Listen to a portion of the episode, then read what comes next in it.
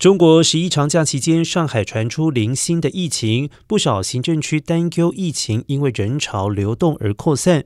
徐汇区五号宣布，即日起进行五天四次全员核酸检测采样期间封闭管理。黄浦区还有杨浦区也宣布三天两检。